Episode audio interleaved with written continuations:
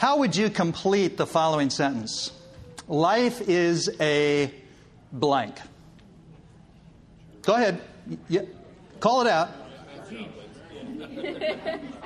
It's hard to hear everybody at once, isn't it? Life is a journey. I caught that one. Another one? Life is a blessing. Life is a... Highway. Highway. Okay. I'm... Pain, did I hear? Life is a pain? Roller, roller coaster? Okay. Where I grew up in Southern California, they say life is a beach. Right? The writer of the Hebrews, as we saw already in our reading this morning, has a little bit different take. He tells us that life is a race. And you know, when I entered junior high school, I was uh, a little bit overweight. Uh, physical education wasn't my favorite class. But I had a fantastic coach. His name was Earl Toller. And he always spoke encouraging words, not only to me, but everybody in the class. And he really inspired me to exercise, which was an amazing thing for me as a young man. I grew up in La Jolla, and he called me one of his La Jolla fat boys. But I lost some of that under uh, Earl Toller's uh, influence, because uh, he gave extra points in class if you did some exercise out of class. So I would get up early every morning, run a mile before going to school, get extra points, got an A in, in the class, I think for the first time in physical education. And I also remember every Friday we had to run a mile in the San Diego sun, and uh, you know, which can sometimes seem like you're in a desert. And I remember one particular Friday, I was always the last one to come in. And this Friday was no different than any other, except Coach was at the finish line, encouraging me the whole way. Long before I got there, I could hear him yelling out, "Magnificent effort, boss! Way to go! Keep moving!" And then I crossed the finish line just under eight minutes for the first time in my life. And, of course, that was no great feat. You would have thought, though, the way I felt, that I had just won an Olympic gold medal. Well, the writer of the Hebrews presents us with a similar picture at the beginning of chapter twelve of his letter. And there are people standing at the finish line cheering us on. All those heroes, if you've read the book of Hebrews, all those heroes mentioned in Hebrews eleven, they're at the finish line cheering us on. And the question is, how are we to run our race to win? And the writer of the Hebrews tells us three key things we need to do. First of all, we need to throw off everything that hinders. You know, the ancient Greeks, who the writer of the Hebrews probably has in mind here, when, when they competed in the Olympics, or really any sporting events, they would literally, not only would they, of course, get in shape, you know, and train, but then when it t- came time for running their race, they would literally strip everything off. They competed naked. I know that's hard for us to imagine in our contemporary culture, but that was true.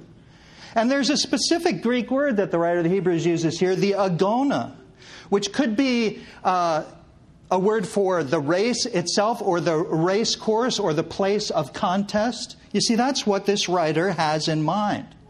And then there's this other interesting phrase, easily entangles. We read it this morning.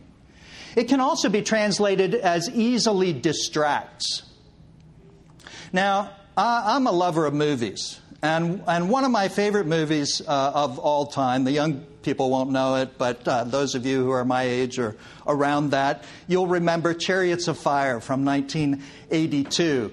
In fact, I saw that movie before going uh, on a pilgrimage myself to England and Ireland, and that movie kind of prepared me for some of the things I was going to see. I was nineteen at that time. And there's a scene in the movie where the American runner Jackson Schultz, he's running a race, and at the last minute, he looks aside to see who's next to him. And in that moment where he looks aside, he loses the race. I think that gives us a great picture of what the writer of the Hebrews is talking about. We can be so easily distracted. And what is it that distracts us? The writer of the Hebrews mentions a couple things here. Weights, you know, What are you weighted down by today? Maybe it's worry. I know a lot of us get weighed down just by things in our culture. We live in this consumerist culture that keeps telling us we need more things to be happy. And the more things we have, the more time we have to spend on taking care of those things, right? And then, of course, there's sins as well. He does mention that. And the sins that so easily entangle us, they're different for each one of us. I was reading uh, about a survey some time ago of three thousand U S adults. And this survey identified differences between men and women in terms of what tempts them. fifty percent of the men said that their greatest temptation was in the area of sex. Personally, I think the other half were lying. Only twenty-two percent of the women said that was a temptation. When it came to food, though, the women were a little bit higher. twenty-nine percent said Uh, no, twenty-nine percent of the men, fifty-six percent of the women found food to be a temptation. The men and women surveyed almost equally found money to be a temptation. Men fourteen percent, women fifteen percent. More men than women found alcohol to be a temptation. seven percent of men versus two percent of women. Interestingly enough, only two percent of men said power was a temptation. Actually, more women in the survey said power was a temptation. I found that fascinating. And you know, this list reveals some things to us, I think. I mean, none of those things on the list are bad in and of themselves, right?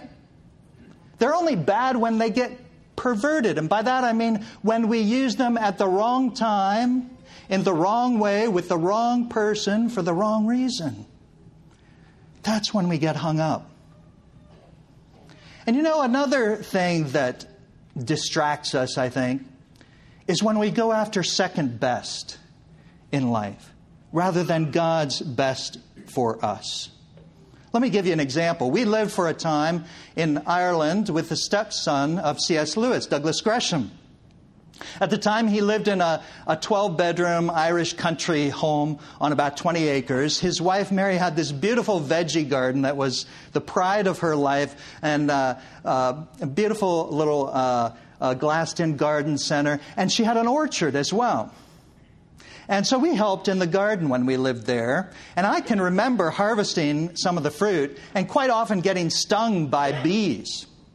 And not only would she treat my sting with uh, baking soda, but actually the first time that happened, she gave me a glass of water with baking soda in it and said, "Here, drink this."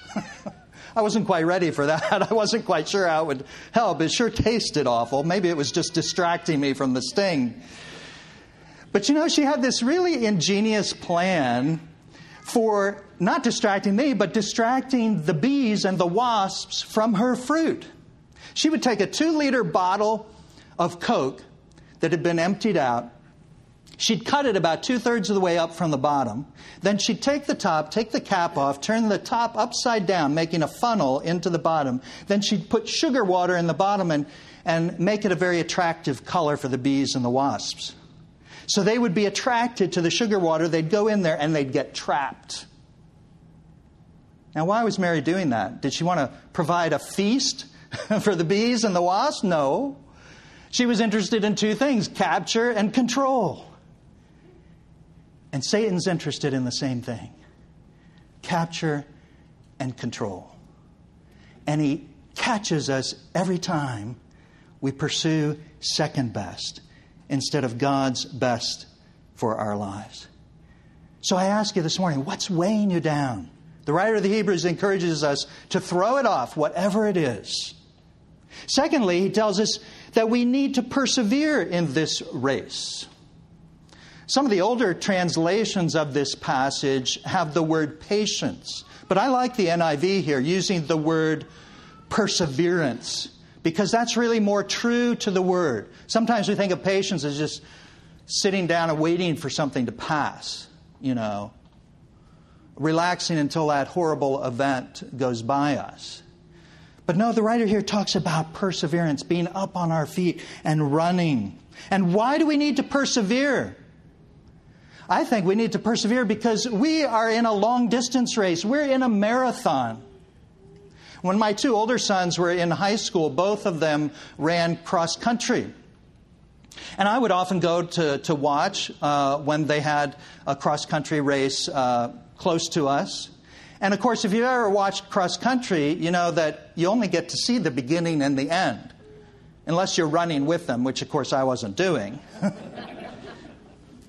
And so you see how they start, you see how they end. And I often wondered what would happen, you know, if they began with a sprint. You know, they all end the cross-country race with a sprint. If they began by sprinting, they'd wear themselves out long before they got to the end.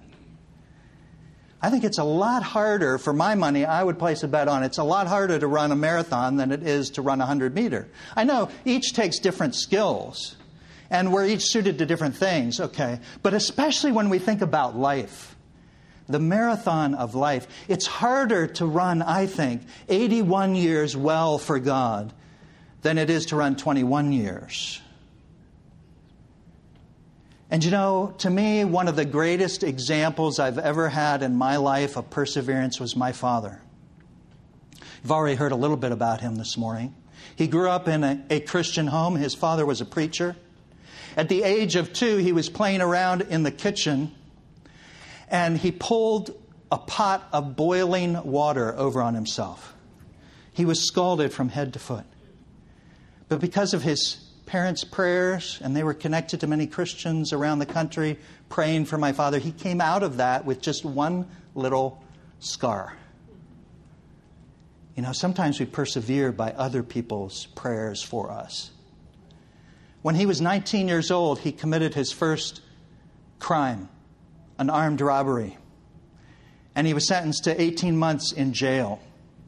After that, he got out and... Uh, Fascinating, he was actually allowed to enter the Army Air Force during World War Two, despite his incarceration, uh, because as he was going to boot camp, the officer in charge handed my father the papers for all of the men who were being sent on the bus to San Pedro. And my father very cleverly looked inside, and he found his criminal record in there, and he just took it out and tore it up. Of course, these days with the internet, you, you can't get away with those kind of things. But he served uh, well and uh, rose to the rank of captain, at which point uh, he was court-martialed for misuse of priorities, misappropriation of government property. He was sentenced to ten years in a federal penitentiary. He served two of those years, and then the war came to an end. And in those days, uh, everybody who received a court-martial during the war was entitled to presidential review. And my father actually received a presidential pardon from Truman.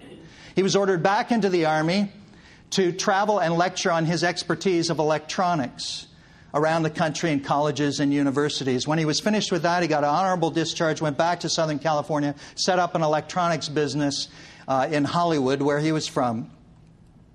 And he began um, innocently enough, but then he had an invitation one day to work for a private detective agency. And this private detective, who was a former New York cop, his name was Barney Ruditsky, invited my father over to his office one day. He said, "I got a job for you, and there's five hundred dollars in it if you can get over here in fifteen minutes or less." Well, my father was a big guy, a lot bigger than me. He was about three hundred pounds at the time. He hustled. He got over there. And sitting in Barney Ruditsky's office was a man, you'll probably recognize his name, Mickey Rooney. And as you may know, Mickey Rooney went through about eight different wives uh, in his life. Uh, successively, um, not all at once, but over time. I don't know which number he was on at the time, but he wanted a divorce from her. And in those days in California, you couldn't get a divorce. Well, if you got a divorce, you had to split the property equally, unless you could prove infidelity. And so Mickey Rooney looked at my father, and he said, "There's five hundred dollars in this for you, boss. If you can tap into this telephone line in the next fifteen minutes and record my wife talking to her boyfriend." And so my father set up uh, his system, tapped into the phone line, and got the goods. That job w- led to many others with many of the famous movie stars of the late nineteen forties. And eventually that led to my father being introduced to a man named Mickey Cohen. If any of you have seen the movie Gangster Squad, you know who Mickey Cohen was. And uh, he was the leader of organized crime at that time in Southern California.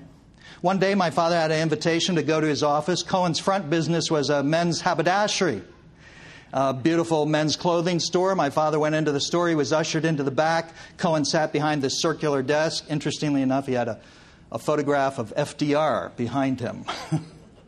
Nobody knows why. I guess he was a fan of F D R. And uh, he dispensed pleasantries, immediately shot the question at my father. Voss, uh, did you put a listening device in my home? My father looked right at him. He said, Mister Cohen, all I know about you is what I read in the papers. I don't even know where you live. No, I did not put a listening device in your home. My father was also working not only for movie stars, but for the police department in wiretapping at that time. And then Cohen said, well, if there was a listening device in my home, uh, could you come to my place of residence, uh, find it, and take it out? My father said, Mister Cohen, you misunderstand. I'm in the bu- business of putting them in. I never take them out. And Cohen reached into his pocket, and he pulled out a wad of one hundred dollar bills, and he just started peeling them off one after another as though they were artichoke leaves.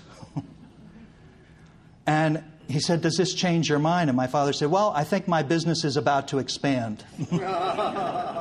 He went and found the listening device, took it out, and that led to many other jobs for Cohen. He actually never did wiretapping for Cohen. He did electronic surveillance and protection during what was known as the Battle of the Sunset Strip. At that point, Cohen was vying for control against Jack Dragna for uh, Southern California organized crime, and that also included Vegas, which was started by their boss, Bugsy Siegel, supported by some mobsters from the East Coast.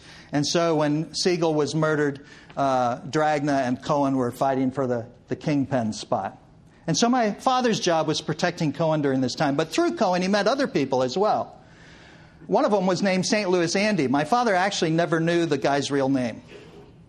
But he had the typical gangster talk. And he came to my father one day and he said, Davos, you make some really nice gadgets for Cohen. I wonder if you could make uh, something for me. And my father said, well, what is it that you want? And he said, I want something for past post betting on the racehorses. And so my father designed a system whereby they could electronically intercept the results coming over the Continental Wire Service. See, at that time, long before the internet, everybody got their news in the United States. I don't know if there's anybody old enough here to remember. Maybe there's a, a few of you. There were two major wire services in those days, and one of them was the Continental Wire. And so my father designed the system to electronically intercept and withhold the information. He figured ninety seconds was just about right. Enough time for them to get the information they wanted, but not enough time for anybody else to notice. If any of you ever saw the movie The Sting with Paul Newman and Robert Redford, that was my father's story. In fact, the first time we went to see the movie in the theater, it got to that part where they were doing the sting operation and exactly what my father had designed. He didn't know this was coming up. He saw that. He said loud enough for everybody around us to hear, they stole my story. I was so embarrassed as a little kid. But he designed that system. They were successful controlling race results coming into Southern California uh, from Arizona. And then November the tenth, nineteen forty-nine, he was to go to Saint Louis to set up this system to control the whole western half of the United States in illegal off-track betting. Of course, all off-track betting was illegal in those days. It was all operated by the mob. So Saint Louis Andy wanted to be in control of it all. But my father never made that meeting because on the sixth of November in forty-nine, he happened to attend uh, a huge tent revival at the corner, corner of Washington and Hill, downtown Los Angeles, where a man who was up to that time was unknown. His name was Billy Graham. And Graham had been preaching night after night after night. It was supposed to be a three-week crusade, and uh, they kept extending and extending. And I'm so grateful for that because uh, my father came in the, the latter part of those meetings. And he'd heard the story of the famous uh, radio personality, Stuart Hamblin, somebody he had known, heard about his conversion. He thought that was unusual. His own fa, preacher father had invited him to go to the meetings. He said, no, Dad, it's not for me. But the Sunday before he was go to Saint Louis, he was wandering around town. He and my mom were driving around. She was nine months pregnant with their second child. They didn't have anything to do that day, and they happened to pass by this tent and saw the big sign. And just on the spur of the moment, my dad said, why don't we go in and check out this Graham fellow? And they walked in, and his jaw literally dropped to the floor as he saw every one of those six thousand seats were filled in that tent. They barely had room for him on the, on the back row. And my father tried to find everything wrong that he could with what was going on there that night. Of course, he'd seen it all before. He grew up as a preacher's kid. But when Graham got up to speak, he couldn't find anything wrong with that, try as he might. And that night, Mister Graham, one of the scripture passages he used was where Jesus said, "What shall it profit a man if he gain the whole world but lose his own soul?" And that was my dad.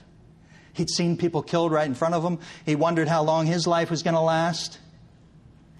And then Graham, when he gave the invitation that night, he said something he, I don't know if he ever did it any other time. He said, "There's a man in this audience tonight who's heard this message many times before, but he's never given his life to Jesus Christ, and this may be his last opportunity." My dad sensed that God was speaking to him. He turned to my mother. He said, "I'll go."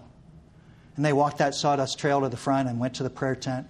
And he knelt and he prayed, "God, if you'll mean business with me, I'll mean business with you. If you can take this messed up life of mine and turn it around, you can have it all." And as he left the tent that night, there was a reporter there with a camera person asking for a story. And his first inclination was walk the other way. Then he thought, oh, I got so many people I got to make things right with. Uh, best to get the communication out there. So he gave the story. It was too late to run the next day, but the day after, November eighth, in the Los Angeles Times, the headline was, "Wiretapper Voss Hits Sawdust Trail." And from that point, he began repaying everyone he had ever cheated or stolen from. When he was finished, he didn't have anything left. And you, and you wonder, how do you recover from a moment like that? People always ask me, how, how do you get out of the mob? Amazingly, Cohen respected my father for his decision and wanted to meet Billy Graham. My father arranged the meeting, and that was the first of many. And then Saint Louis Andy came calling on my father with a bunch of his big guys when my father didn't show up in Saint Louis. He said, "We'll be out to see you." And they were. They drove up in their big black limousine to my father's residence. My father went out front. My mom had just come home from the hospital with her second child. And uh, Andy said, "You're coming with us." And my father said, "No, my life's under new management." And I don't know if I would have had the guts to do this, but my father actually invited Saint Louis Andy to come to the Billy Graham meetings with him that were still ongoing. And Andy thought about it, and he said, "Nope, it's not for me." And he said, "Come on, guys." And they turned around and they walked away. And there was only one other run-in he had with Andy. It was a month or so later. My father began to have opportunities to share his testimony around the country and eventually around the world. And he'd been down in San Diego. And after that meeting, he was back home, got a call one day from Saint Louis Andy. And Andy said, "What have you been doing, Voss, shooting off your mouth down in San Diego?" My dad said, "What are you talking about?" He said, "There was a guy in that meeting. He worked for the telephone company. He was going to set up the electronic system for us, but he heard your, your story, you know. And then he told us he wasn't coming with us." And that was the last he heard of Andy. But God provided for my parents' needs every step of the way, and they persevered. nineteen fifty-two, he'd been here in Chicago at a series of meetings. That was an elect presidential election year. A lot of things in the news. And he traveled with two tons of electronic equipment. And he used it to illustrate his messages. And after the series of meetings he had here, he went back home. He was unloading the equipment in his garage when suddenly his legs buckled underneath him and he fell to the garage floor and he couldn't get up. And my mom took him to the hospital and they diagnosed him as having polio. And the doctor said he'd never walk again. He was supposed to come back to Chicago to speak at Moody Church in about a month. And he sent a telegram saying, "I can't come, I have polio." And the elders of Moody Church wrote back to him and they said in the telegram, "We believe God, continuing to advertise meetings." A month later, because of the prayers of so many people and because of perseverance, my father walked off the plane here in Chicago and stood up in front of a full Moody Church, four thousand people, and share the story of the power of Jesus Christ to change people's lives. nineteen fifty-eight, he read about the teenage gang problem in New York City. He thought maybe he could do something to help get kids out of the gangs because he'd been so much like them. He set up a club for boys in a storefront, and he slept in the back for a while while he got it going. At first, he couldn't meet any of the gang members. They didn't want to have anything to do with him. He was the only white guy in Spanish Harlem that wasn't a cop.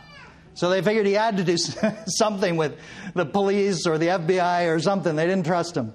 Until he put on an electronic show in the local junior high school. They were fascinated. You know, he used stereophonic equipment, something most people hadn't heard of at that time. You know, made it sound like a, a railroad train was going right through the, the auditorium. Sent electricity through people's bodies. Used black light to, to show the color in ordinary rocks.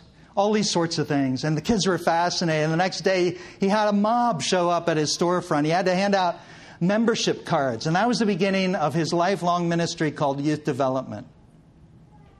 Until in nineteen sixty-nine, he was diagnosed with Parkinson's at the age of fifty. Now, you would think anybody who'd been through as much as he had been through would want to give up at that point, but he didn't. And again, defied medical expectation. He lived another twenty-eight years. And my memory of my dad at the end of his earthly journey is the fact that when he was seventy-five, he and my mom moved from the metropolis of San Diego, two million people, to a little place in Virginia called Headwaters that had, I think, about twenty people in residence there when they moved there. And they brought a team with them to start a youth camp, doubled the population there just with their team. And he started a youth camp. And even though he was confined to a wheelchair, a little scooter that he'd get around on, he'd come in on the scooter and he'd give his talk about how Christ can change people's lives. And lives continue to be changed. We all need that kind of perseverance to run the race to the end. But where does the strength come from to do it? The writer of the Hebrews tells us we need to fix our eyes on the finish line. That's what's going to empower us. And who's there at the finish line? All those heroes of Hebrews eleven. And right in the center of that crowd is Jesus, cheering us on. Says that he's the pioneer and perfecter of our faith. That means he's gone through everything that we had to go through. He's led the way. And he's done so much more. I mean, he's experienced all the, the negative things we go through as human beings. Abandonment by, by friends. You know, rejection by people. Suffering. But you know, when he suffered on the cross, a lot of people have been crucified, but there's only one I know of who had said that he did it to take on the sins of the world. Something you and I will never have to do. How did Jesus keep on keeping on? Even through the cross? The writer of the Hebrews says he did it by keeping his eyes set on the joy that was before him. The joy that would follow after. And you know, when I think of that, I, I think of one particular little experience in my life. I may have told you earlier, when I was nineteen, I went on a pilgrimage to C S Lewis's Ireland and England to uh, see all the places where Lewis had lived and where he wrote his books and and uh, where he taught and even the places, uh, some places where he preached as a lay person. And another thing I wanted to do at that time, of course, as I said, I was interested in the movie Chariots of Fire. I wanted to see scenes related to Eric Little's life. But I was uh, also fascinated by James Herriot and the Yorkshire countryside. And I decided, I was a keen bicyclist at the time, I decided I, was, I wanted to ride a bicycle across Yorkshire. And so when I was in York, which is right in the center of northern England, I talked to a guide there. I said, how far is it from here out to the coast, Robin Hood's Bay? I thought, that sounds like a quaint place. He said it's about forty miles. I thought, well, that's longer than I wanted to go round trip in a single day, but I can probably do it. So I rented a bicycle, started out the next morning at nine o'clock in the morning. Long about sunset, I was just getting to Robin Hood's Bay. Ended up having to spend the night there. Next day, put my sweaty clothes back on again. Of course, I hadn't brought anything with me. The gal who ran the bed and breakfast I stayed at that night, she said, well, you came the long way. I said, how long was it? She said, sixty-six miles. I said, can you send me back a shorter way? She said, sure, you go this way. She showed me on the map. It was about sixty miles on the way back. one hundred twenty-six miles round trip. You might ask, well, how did you keep going through all that? That was more than I'd ever done. I'll tell you how I kept going. I was thinking of the soft bed and the hot meal I was going to have at the end of the second day. You know, and the writer of the Hebrews tells us something similar. We keep going in this race in the Christian life by keeping our eyes set on Jesus and the joy of Jesus that we are going to know when we see Him face to face. And He says, well done, thou good and faithful servant. And you say, well, I'm not running very well in my race. I know that. I fall down a lot. So do I. And you know, there's hope even when we fall down. People ask me, what's your favorite C S. Lewis quote?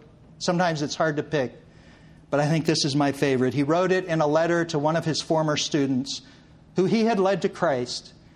And she was facing many challenges and temptations in her life. And here's what he wrote. No amount of falls will really undo us if we keep on picking ourselves up each time. We shall, of course, be very muddy and tattered children by the time we reach home. But the bathrooms are all ready, the towels put out, and the clean clothes are in the airing cupboard. The only fatal thing is to lose one's temper and give it up. It is when we notice the dirt that God is most present in us. In fact, it's the very sign of His presence. Let's pray. Father, we thank You for this marvelous passage in Your Word that teaches us how to run our race to win. Lord, we're each facing different challenges. None of us start out in the same place in life. And often, many of us are headed in different directions. For those of us who've never chosen before this day, help us to choose to make our destination Jesus and His joy. Help us to throw off everything that hinders us in the race. Give us the strength to persevere by enabling us to keep our eyes set on You and the joy that You have waiting for us, that we are going to see one day in Your presence. In Jesus' name, amen.